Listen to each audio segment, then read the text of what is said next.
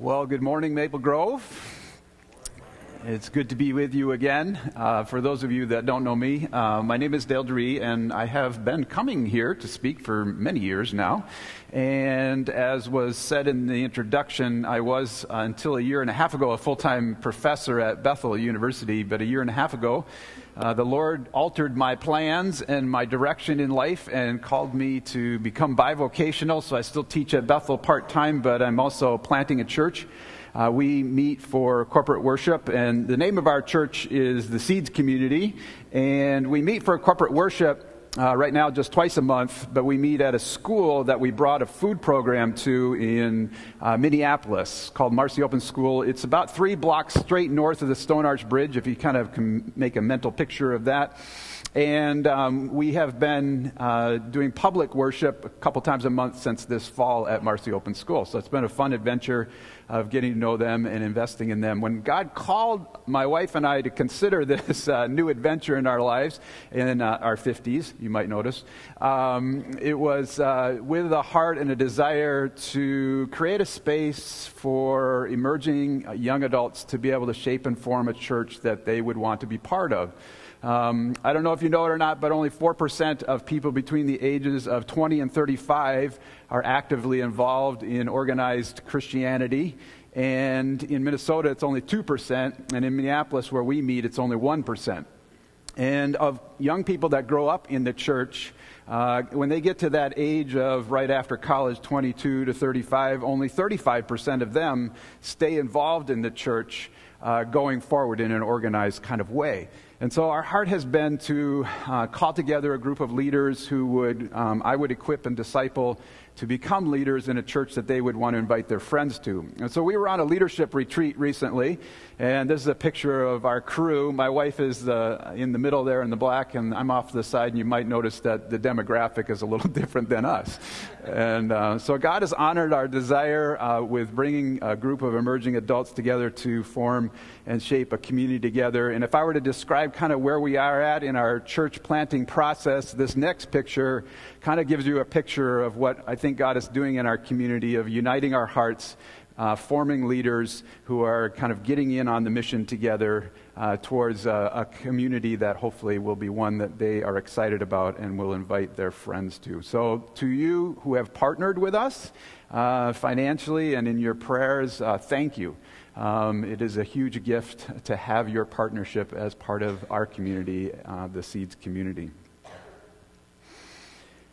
Well, about four years ago, right now, I was beginning to experience extreme exhaustion. And it didn't really make that much sense as to why I would be experiencing it because I was just in the middle of a normal year. Um, I had been doing what I had been doing in terms of work and life, and our kids were kind of in a fairly independent place. They were high school and college age. And so it didn't really quite make sense that I was experiencing this extreme exhaustion. And uh, I, of course, as a typical middle aged man, just began to ignore it for a while. And uh, I thought, well, it'll go away, it'll get better. I took a, you know, had spring break, and I thought, well, I'll be better after spring break. And so I came back from spring break, and I was still exhausted. It was the kind of exhaustion that, like, everywhere I went, I was looking for a chair to sit down in. And I would be standing in class, and I'd look at the floor and think, I could lay down and take a nap, like right now on that floor. I mean, no problem. I was just exhausted, like bone tired. So I finally uh, did the wise thing and I went to see my doctor. And uh, he did a bunch of blood tests and those kinds of things and came back and told me that I was extremely low on B12. And he said, I want you to go and see a specialist to kind of take a look at this. And, but in the meantime, I want you to go and get a shot of B12. And so I went and got a shot of B12, and it was like, wow, it was like a whole new day, a new life. And I went to go see this specialist, though, and he did some more testing and whatever, and announced that I have pernicious anemia. Sounds terrible, doesn't it? It's really not that bad. It just means my body, for some reason, has stopped like absorbing B12 out of my food. And so they tried me on some oral B12 for a while, and then eventually I had to settle into getting a shot. And so every three weeks, I go in and get a B12 shot, and it boosts my you know, energy, and I feel really good after I get it. And I don't know why it was, but in that whole experience, I never really thought about asking God to heal me. just never really crossed my mind. I don't know if it was because, like, you know, it's kind of inconvenient to have to get a shot every three weeks, but I mean, it's nothing like what my friends who are battling cancer go through when they go through chemo treatments, or it's nothing like my friend who is a diabetic goes through when he has to get, uh, or he has to have uh, insulin, you know, shots on a regular basis and those kinds of things. And so I don't know, I just never really thought about it. Um, or it could have been also because subtly in my mind's eye, I have in mind when I think about healing um, some kind of extreme, over the top examples from friends and family who kind of have that name it and claim it kind of theology. And like, I don't really buy that. So, like, I don't know. I just never did. When we're sick, should we consider that God might want to heal us directly, physically, maybe even miraculously? When we're sick, should we consider asking someone to pray for healing for us? And if we were to do that, how should it be done? How should that prayer go? And if that prayer went right and we did have it, could we hope and possibly experience physical healing? Well, today we're going to continue in a message series that Craig entitled A God Who Heals. And Greg, uh, Craig has addressed in the past couple of weeks a God who heals our relationships, a God who heals our pasts, Next week, he's going to talk about God who heals our souls. And conveniently for him, today, he asked me to come and address the topic of how God miraculously heals our bodies. I don't know about you, but I think that's maybe a little bit beyond coincidence. Don't you think that he doesn't want to talk about that one? No, it just happened to be the way it worked out in the schedule. So here I am to talk about this topic. And that's fine because I do sincerely believe that God is a God who still heals today. And we're going to take a look at a passage in Scripture that really directly teaches about healing and about how it is that God wants to go about healing. And so, as we come to this passage, we come to a letter that was written by James, the half brother of Jesus. And during Jesus' lifetime, uh, his half brothers, James and Jude, who also wrote a book in the Bible, uh, were not followers of Jesus. So when Jesus was here, James and his uh, James and Jude, his brothers, his half brothers, were actually opposing his ministry. Unlike his mother and his sisters who followed him and supported Jesus' ministry, if you go and you read the Gospels, you'll find that when you are introduced to James and Jude, they are actively opposing Jesus. Yet after Jesus dies and is raised from the dead, he appears to his brothers and they come to believe. They bet their life on Jesus as a forgiver of their sins and the leader of their life. And so it was that James, the half brother of Jesus, came to be a significant leader in the early church in Jerusalem. It's just an ironic thing because James was from like Hicksville, like he was from Galilee in Nazareth, and he was this small town fisherman, mason person, or whatever. And he ends up in the big urban city as a, a spiritual leader and even as a pastor in the church in Jerusalem. Well, soon after he was leading and giving uh, leadership in Jerusalem, a persecution broke out against the church in Jerusalem, and so some of the people scattered. James stayed uh, in Jerusalem with the underground church but James's heart as a pastor is one of concern for the Christians who had been spread out because of persecution. And so he decides to write them a letter to give them instruction and encouragement. And in the end of this letter, he gives some instructions about healing. And in this section that we're going to look at, he answers questions like when we are sick, should we ask for people to pray for healing for us? And if we do ask, how should those people pray? And if they do pray in this way, could it be that God could heal us?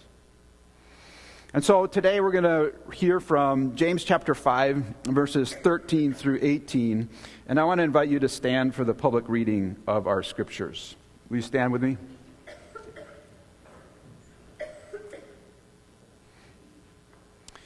James chapter 5, verses 13 through 18. Are any of you suffering hardship? You should pray. Are any of you happy? You should sing praises. Are any of you sick? you should call for the elders of the church to come and to pray over you, anointing you with oil in the name of the Lord. Such a prayer, offered in faith, will heal the sick, and the Lord will make you well. And if you have committed any sins, you will be forgiven. Confess your sins to each other and pray for each other so that you may be healed. The earnest prayer of a righteous person has great power and produces wonderful results. Elijah was a human, just as we are. And yet, when he prayed earnestly that no rain should fall, none fell for three and a half years.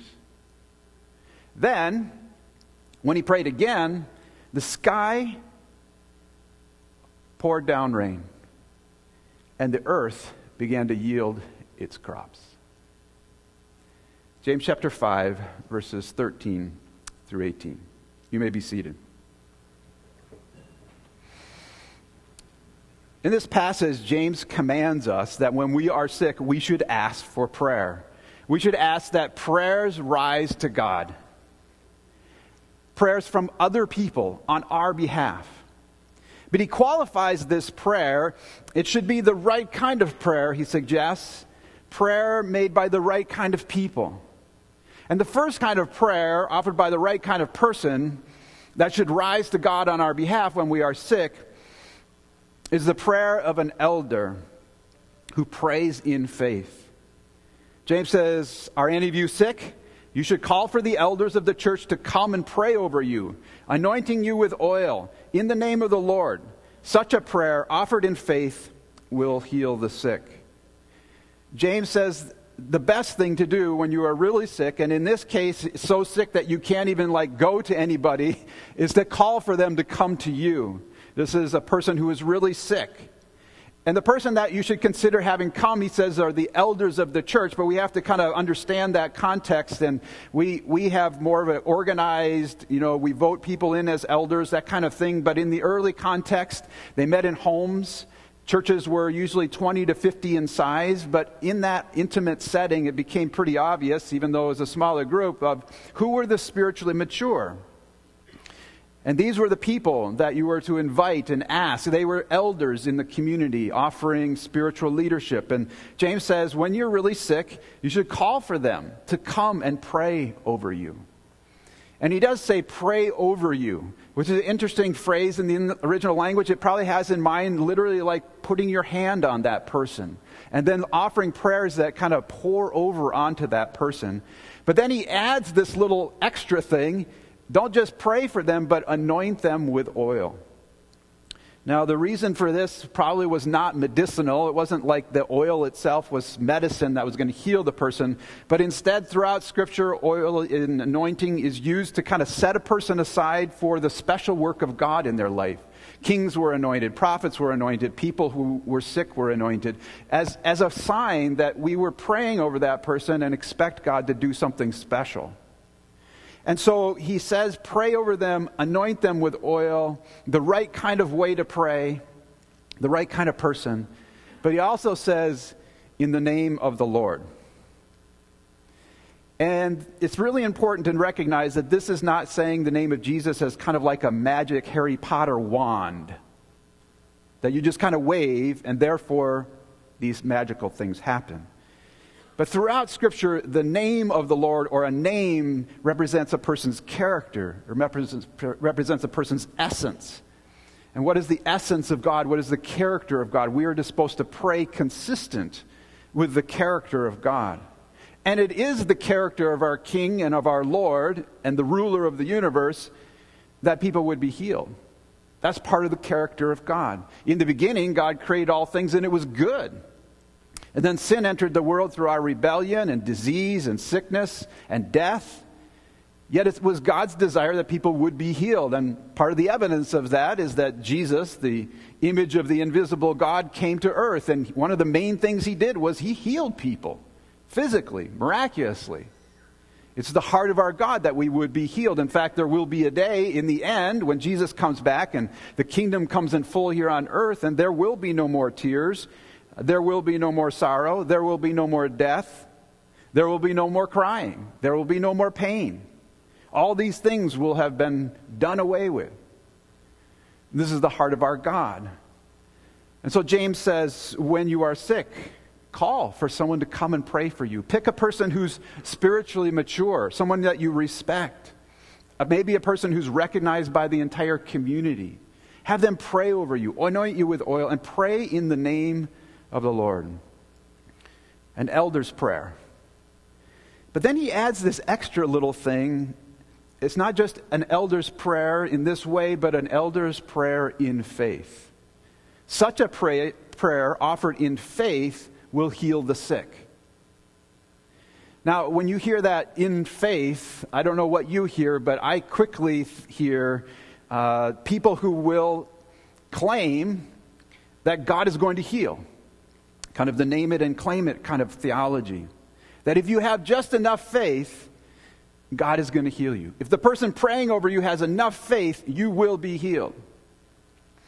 A number of years ago, my mom's best friend, Rachel, was diagnosed with cancer. And my mom, who's a nurse and has even done hospice nursing, uh, wanted to really walk with her and care for her and be her friend, her best friend. And Rachel was from a little bit of a different faith background than my parents are, Christian, but different in that she was part of a church that said that if you have enough faith, God has to heal you. And Rachel claimed that. She said, I'm going to be healed. And my mom kind of pushed back at times gently around that and just said, I think we also need to pray, Your will be done. But Rachel said, I'm going to have a testimony to tell other people. But my mom would say, You will have a testimony to tell other people whether you are healed or aren't healed through this process. But as Rachel began to decline and as more of her church people came around, more and more uh, they became hostile towards my mom. In fact, they came to a point where they kind of told my mom, We don't want you to come around anymore because we can't have anybody around who doesn't believe that there's going to be a healing that happens here. And so my mom was cut off from walking with her best friend in her final days because Rachel did die from her cancer. Is that the kind of faith that the person who's praying must have? a complete, absolute assurance that God is going to heal? Is that what James intends us to take away from this word faith?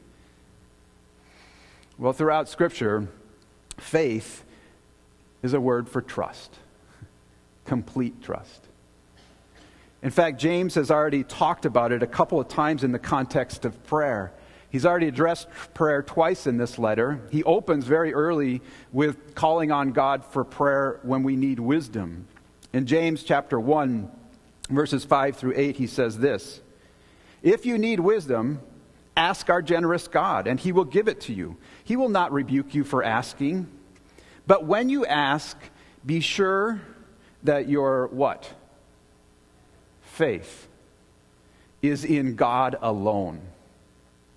Do not waver, for a person with a divided loyalty oh, I, I will trust God if God heals, but I'm not sure I'm going to trust God if God doesn't heal. A divided loyalty. Do not waver, for a person with divided loyalty is, an unset, is as unsettled as a wave of the sea that is blown and tossed by the wind. Such people should not expect to receive anything from the Lord.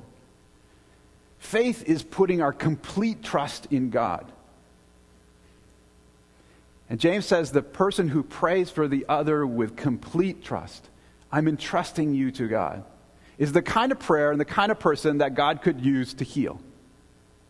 James talks about this in another context in James chapter 4. He says, Even when you ask, he's talking about prayer, you don't get it because your motives are all wrong. You want only what will give you pleasure.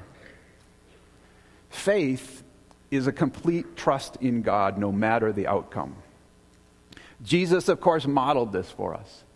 Jesus, on the night in which he was betrayed, goes to the Garden of Gethsemane. He knows that he's going to be arrested. He knows that he's going to the cross. He knows that that cup of that destination and that pathway is heavy and hard, and he really does not humanly want to do it.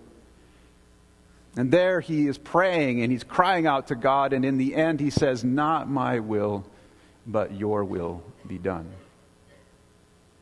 What kind of faith? what kind of person who prays with faith could be used by God to heal another person? The kind of person who trusts God completely, no matter the outcome. When we are sick, James says we should ask for the right people to pray the right kind of prayer over us, for prayers to rise up to God.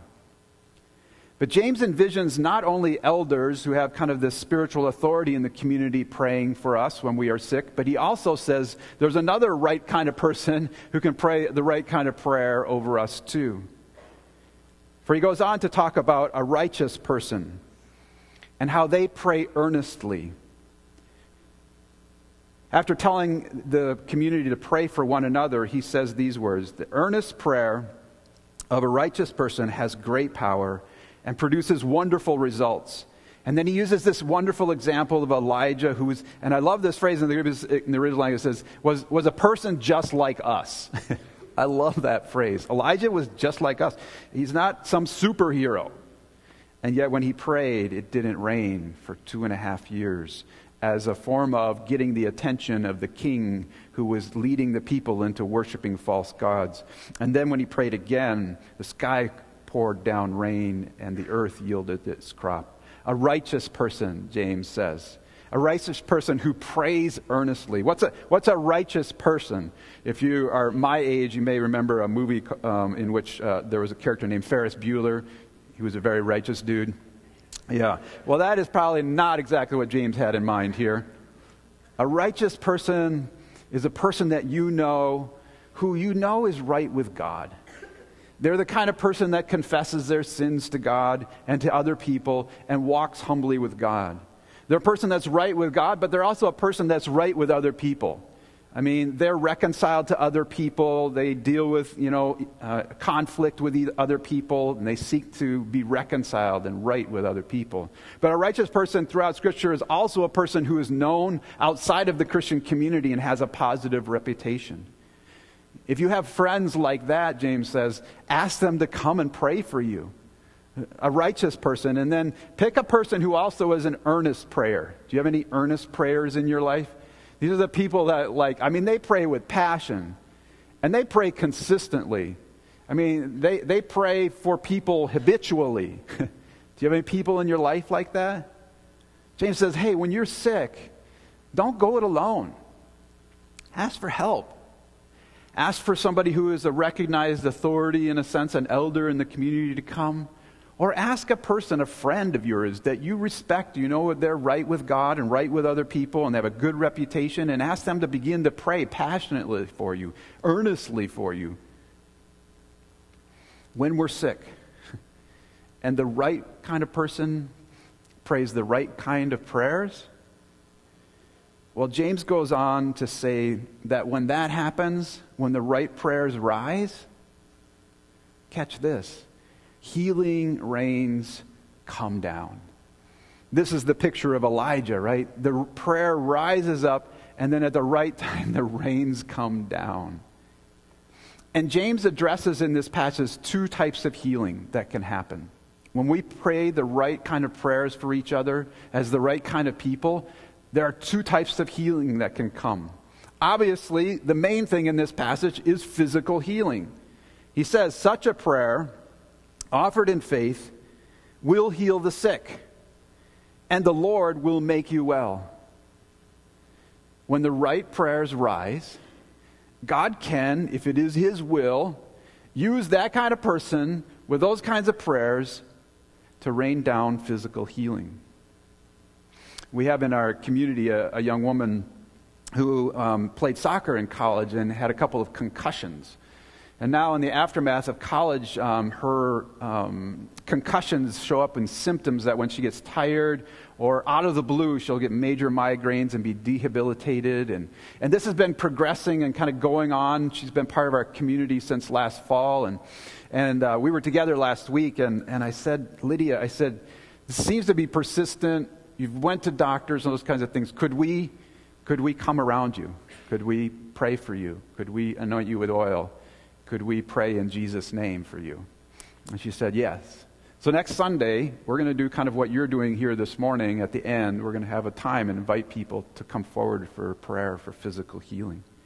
Because when the right kind of prayers rise, physical healing can happen. And I thought about telling you a couple stories of this, but I'm just going to ask you to take my word for it. I have heard of and been part of and know of people who have physically been healed. And if you don't know anything much about like the spiritual stream you swim in of the covenant, we believe strongly in this. We value this. We believe we should ask. But we should ask in faith, with complete trust, that God's will is going to be what is best. And God can have a testimony through our prayers, no matter what comes from it. But as I end, I want to point out one other thing. It's fascinating to me that James also connects not only that there will be healing physically, but he also talks about the healing of forgiveness. Because he instructs us to pray and to ask for prayer. And so when a person comes and prays for you and they pray the right kind of prayer for you, and you're so sick you can't even go anywhere, he says, if you have committed any sins, you will be forgiven. And then he says, kind of generically to everybody, he sh- shifts tenses and he makes a command now, and he says to everybody, confess your sins to each other and pray for each other so that you may be healed. James connects forgiveness and physical healing, which seems like kind of two different ideas to me. I'm like, why is he connecting those two things? And, and I think it's because James knows his brother's stories really well. In fact, in one of these stories, uh, he uses the exact kind of language of what Jesus does of healing a crippled person because it says literally when the person, the elder, prays over you and you are healed, the Lord will make you well, it literally says. It, or it says, that's what it says in the NLT. It literally says the Lord will raise you up, sorry. And he has in mind this picture in this story of Jesus. And we're not going to go there and read the entire story, but the story is basically this uh, Jesus is in a really crowded room, and some friends want to bring a crippled person to Jesus to be healed. Can't get in, so they dig open a, a tile off the roof. I think maybe Craig talked about this recently. And lower this person to Jesus. And Jesus is amazed by the faith of the friends, and he looks at this man and he says, Your sins are forgiven. Well, I wouldn't have been what I would have been expecting Jesus to say if I was a crippled person that came to front of Jesus. I would have said, I, I want to hear you are healed. Uh, I want to hear rise up and go walk. Well, the religious authorities are there and they're like, who's he to be forgiving sins? And Jesus says, what's more, what's more powerful for me to say, I have authority to heal sins, or to say to this man, take up your mat and go home? And so he says that to the man, and he rises up. And he takes his mat and he goes home. And here in this story, like forgiveness and healing are connected. And I don't know how that works. But for some reason, Jesus says, I forgive you of your sins before he heals the man. As if kind of forgiveness and confessing our sin kind of opens the door and opens the pathway for God to be able to step in and, and heal. And James sees this connection he sees that it takes kind of forgiveness of sin to have physical healing. They're connected somehow. And so, forgiveness of sin, confessing our sin to God, but then he also says, confess your sins to each other and pray for each other so that you may be healed. Forgiveness of sin. I can't explain exactly how but that and healing of sickness are interconnected. So when we are sick, should we consider that God might want to directly heal us? The emphatic answer, James says, is yes. Should we consider asking for someone to come and physically, like, lay hands on us, anoint us with oil, and pray over us when we are sick? Yes, James says. If the right person raises up prayer, healing rain can fall. Rains that offer to us the healing from sickness, but also rains that offer to us the healing from sin through forgiveness. But for that to happen, healing rains to fall, for that to happen, the right kind of prayers have to rise up. And the right kind of prayers are for us to pray prayers of confession for our sin, knowing that somehow forgiveness of sin and healing of sickness are connected. But the right kind of prayers are also to have people come and pray over us, or to come forward, as is going to be an opportunity for you at the end of this service. If you are sick, come. If it's physical, if it's emotional, if it's spiritual, come. And allow people to pray over you. Because our God's character, our God's heart, is a God who desires to heal. So, will you come? Because if the right prayers are prayed over you by the right people in the right way, God could heal you. The rain of heaven could come down, and the healing rains could hit your life. Let's pray together.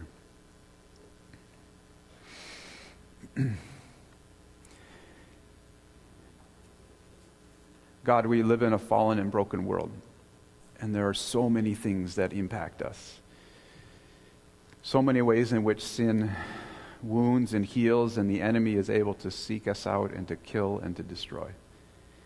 And yet, Jesus, you came and you won victory over sin and death. Through the cross and the resurrection, there is a new power that is available and is at work in our world called the kingdom of God.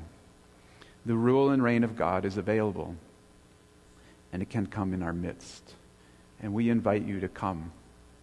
And we invite you to come with healing. And for each person that comes later, I just pray that if it be your will, you would touch and you would heal. And that there would be testimony given of how it is that you have healed or how it is that you have empowered that person to follow you and trust in faith, even in their suffering. And so we ask that in Jesus' name.